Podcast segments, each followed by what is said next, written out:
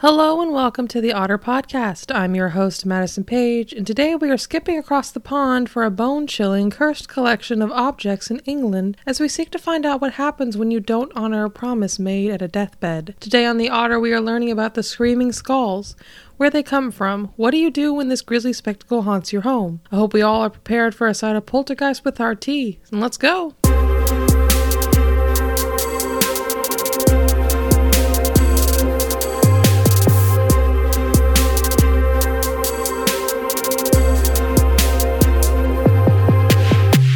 Good morning, midnight, and moon, my otters. How is everyone doing today? Do we all have our heads firmly on our shoulders? I sure hope so, because today we are learning about several people who don't, and whose craniums now act as decor of their own volition. This episode was requested by a coworker of mine because if you know me on the outside, it's very easy to get me to do an episode for you. I am very suggestible. It is also easy to get me to do an episode for you even if you don't know me. I do listener request episodes, so if you want your own personalized one, you can send me an email at theodderpod at gmail.com. I'd love to hear from you and hear what you want to hear from me. And how did we enjoy last week's episodes? Did the prosopagnosia have you staring longer in the mirror? Did the pica give you a craving for something unusual? What about the poison cheesecake and the Russian identity theft scheme? Did it freak you out as much as it did me? Don't take food from strangers, kids. I hope you all enjoyed the episode, and if you really enjoyed it or if you didn't, please leave me a rating and review. They really do help. For the returning listeners, welcome back. And for the new listeners, welcome, welcome to the Odder Podcast, where we are a trail mix of all things unknown, unsolved, and just plain odd. Now, a small teeny weeny warning with this episode I will be discussing skulls and how they became detached from the bodies. As there is no gentle and tender way to complete this task, the little listeners might need the accompaniment of an adult. But I will not get, be getting too graphic. All right, I think that's all for announcements. So, does everyone have their plane ticket and that weird little neck pillow as we take a trip to the home of Big Ben and bigger royal drama to talk about a strange collection of cursed objects? Great, grab your pack of peanuts and settle in as we talk about the screaming skulls of England.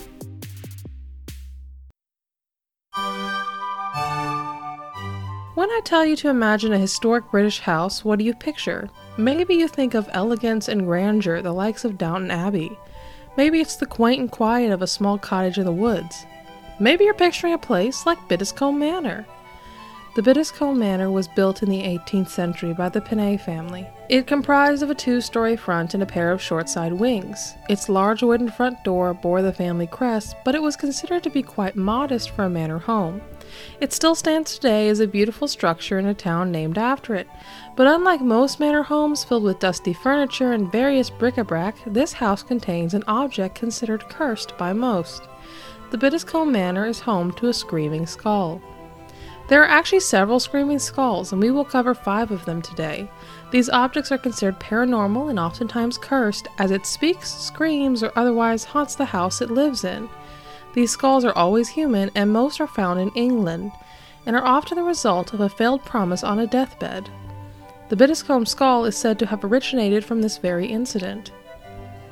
Banished to the West Indies in 1685 for supporting the Duke of Monmouth, Azariah Pinney, hell of a name by the way, soon proved to be a very successful businessman. Using his wealth and extensive contacts, he was able to return to his home in England in the 18th century and brought back one of his slaves to serve him here. The slave, unnamed in the records, was thought to be a West Indian native, but could have also been African. Unfortunately, he succumbed to the wet and cold weather of England, and it wasn't long before he came down with tuberculosis. A death sentence at the time, the slave swore that he would not rest until his body was returned to his native land. In some stories, he was said to threaten a curse on the manor if this wish was not fulfilled. Azariah promised to honor this, and the man died soon after. Now, either through the decision of Azariah or one of his relatives, the passage to return the body was deemed too expensive, and the slave was buried at a local churchyard not far from the house. This would prove to be a grave mistake. Not long after the body was laid to rest and the promise broken, townspeople began reporting roars, moans, and screams spilling from the grave. This terrified the public, and Azariah was forced to remove the body. With no other graveyard willing to take the remains, it was returned to Bettiscombe Manor. It was placed in a loft where it decomposed until only the skull was left behind. There are some stories that claim Azariah did ship the body back to the West Indies or Africa, but the head was somehow left behind. The existence of the skull in the manor disturbed the occupants, and several attempts were made to dispose of it. However, all of these resulted in the manor itself being plagued by screams and other hauntings until the skull was returned to its place. At one point, in sheer desperation, a resident of the manor threw the skull into the depths of the nearby pond. This resulted in the man himself being tormented by screams and moans all night until he had the pond drained, the skull retrieved, and brought back to the manor. The whole ordeal became so stressful to the town and the residents that in 1874 Judge J.S. Udal recorded that the skull must remain in the manor for all time, saying, quote, the peculiar superstition attaching to it is that if it is brought out of the house, the house itself would rock to its foundation, while the person by whom such an act of desecration was committed would certainly die within the year. The fear of the skull was so great that the courts had to get involved. Isn't that crazy? The current owners are now never bothered by it, as they never remove it from its home in a box in a bureau drawer. As long as it stays tucked in there, it leaves everyone in the house alone. However, in the 1960s, writer Eric Maple stayed the night in the manor. He reported no screams or moans, but did have vivid nightmares that scared him so thoroughly he declined the invitation to stay another night and quickly fled. So maybe the skull is not as settled as we thought. But is it real? In 1963, Michael Pinney, the current owner of the manor and an archaeologist, had the skull examined. A pathologist determined the skull did not belong to an African or West Indies male slave, but instead was the cranium of a European woman who died 3,000 to 4,000 years ago. The skull showed signs of having been submerged in a well near the manor. This well is adjacent to an Iron Age ritual plot. There is an alternate story where instead of the slave dying of tuberculosis, Azariah and the slave had a fight to the death and the skull was that of the loser. However, as these are both still men, it is unsure where the woman's skull came from or how true the haunting is. Currently, the skull and home are not open to public inspection, so it's unlikely we will ever be able to substantiate the claim. Next, we're going to talk about a skull affectionately named Dicky, who has a habit of residing in a windowsill. Dicky makes its home on Tunstead Farm in Derbyshire. While there is no definitive answer as to who Dicky is, the common story tells of a man named Ned Dickinson.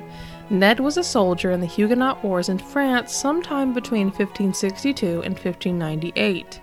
He returned home from the front intending to reclaim his farm, which had been taken over by some cousins in his absence. Unfortunately, this would not be the sweet family reunion he was hoping for. The cousins were not happy about returning the farm and instead decided that the best fix for their problem was murder.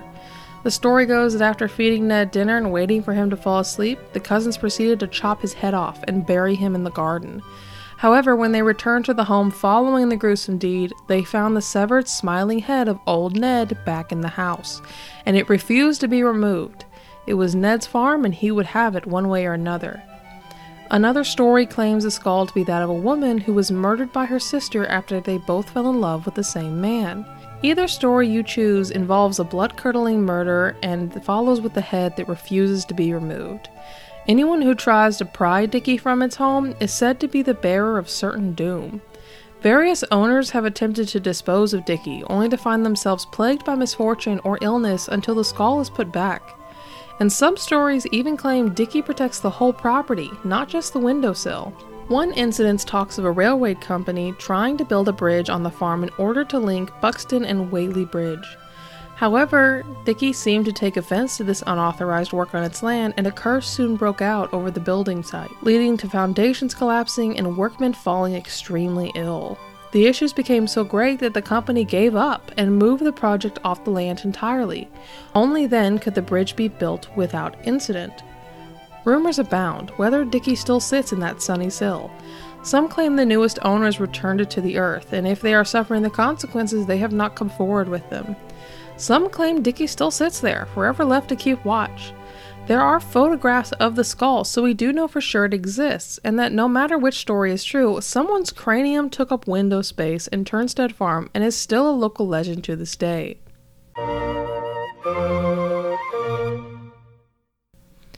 Our next screaming skull is one of the more saintly origins. St. Ambrose Barlow, patron saint of Manchester and people suffering from strokes, is one of the reported cursed relics that throw up quite a fit if attempted to be moved. The skull of the saint is housed in Wardley Hall in Manchester. The house dates back to 1292, and after extensive rebuilding and renovation through the 19th and 20th century, the hall now serves as the official residence of the Roman Catholic bishops of Salford. During the Protestant dominant era of England, Father Ambrose served as a minister to several secret Catholic chapels around the Worsley area. On Easter Sunday, April 25, 1641, the father was preaching before his congregation when their meeting place was suddenly stormed by an angry mob led by a neighboring Protestant minister. Father Ambrose was taken to Lancaster Castle, where he was tried for being a Catholic and condemned to death. On September 10th of that year, he was brought before a crowd where a noose was placed around his neck and he was hung before being cut down, butchered, quartered, and parboiled in a tar cauldron. Seems a little overkill, but alright. His head was then impaled and put on display outside the castle as a warning to other secret Catholics of the risk their faith posed to them. So, how did the skull end up at Wardley Hall? Well, it starts with the lord of the place, Mr. Francis Downes. For some weird reason, decided he must have the skull. Nobody is 100% sure how he got the relic off the pike, but he did, and after cleaning it, he placed it behind a secret panel at the top of this main staircase. The skull apparently found that it rather liked Wardley Hall, and like all the others, it too refused to be misplaced. It wasn't uncovered from its grisly hiding place until the 18th century when Francis, not the original Francis but one of his descendants, 3rd Duke of Bridgewater, discovered the head behind the compartment and in his own disgust tossed it into the moat.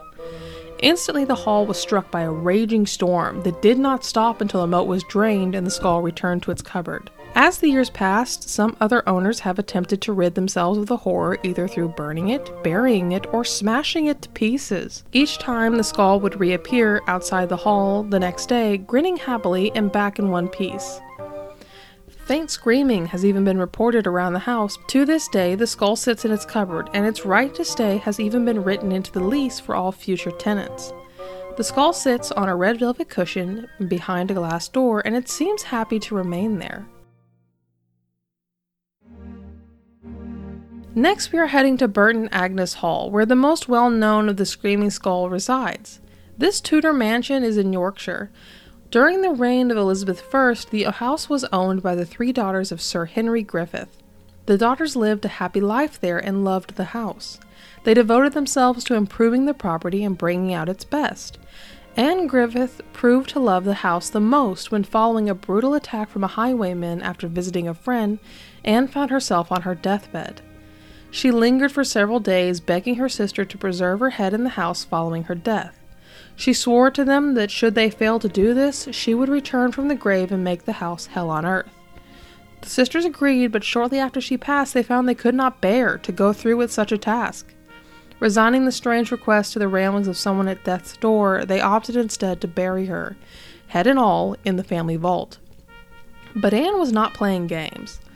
Shortly after her internment, strange and unexplained things began to befall the home. Loud crashing noises and the slamming of doors was heard throughout the halls. Soon, painful groaning sounds would echo through at night. The sisters eventually became so unnerved that they went to a priest and confessed what they had done. The priest advised them that in order to make the incident stop, they needed to uphold their promise. Anne's body was disinterred and found to be in perfect condition, apart from her head, which had rotted completely down to the bone.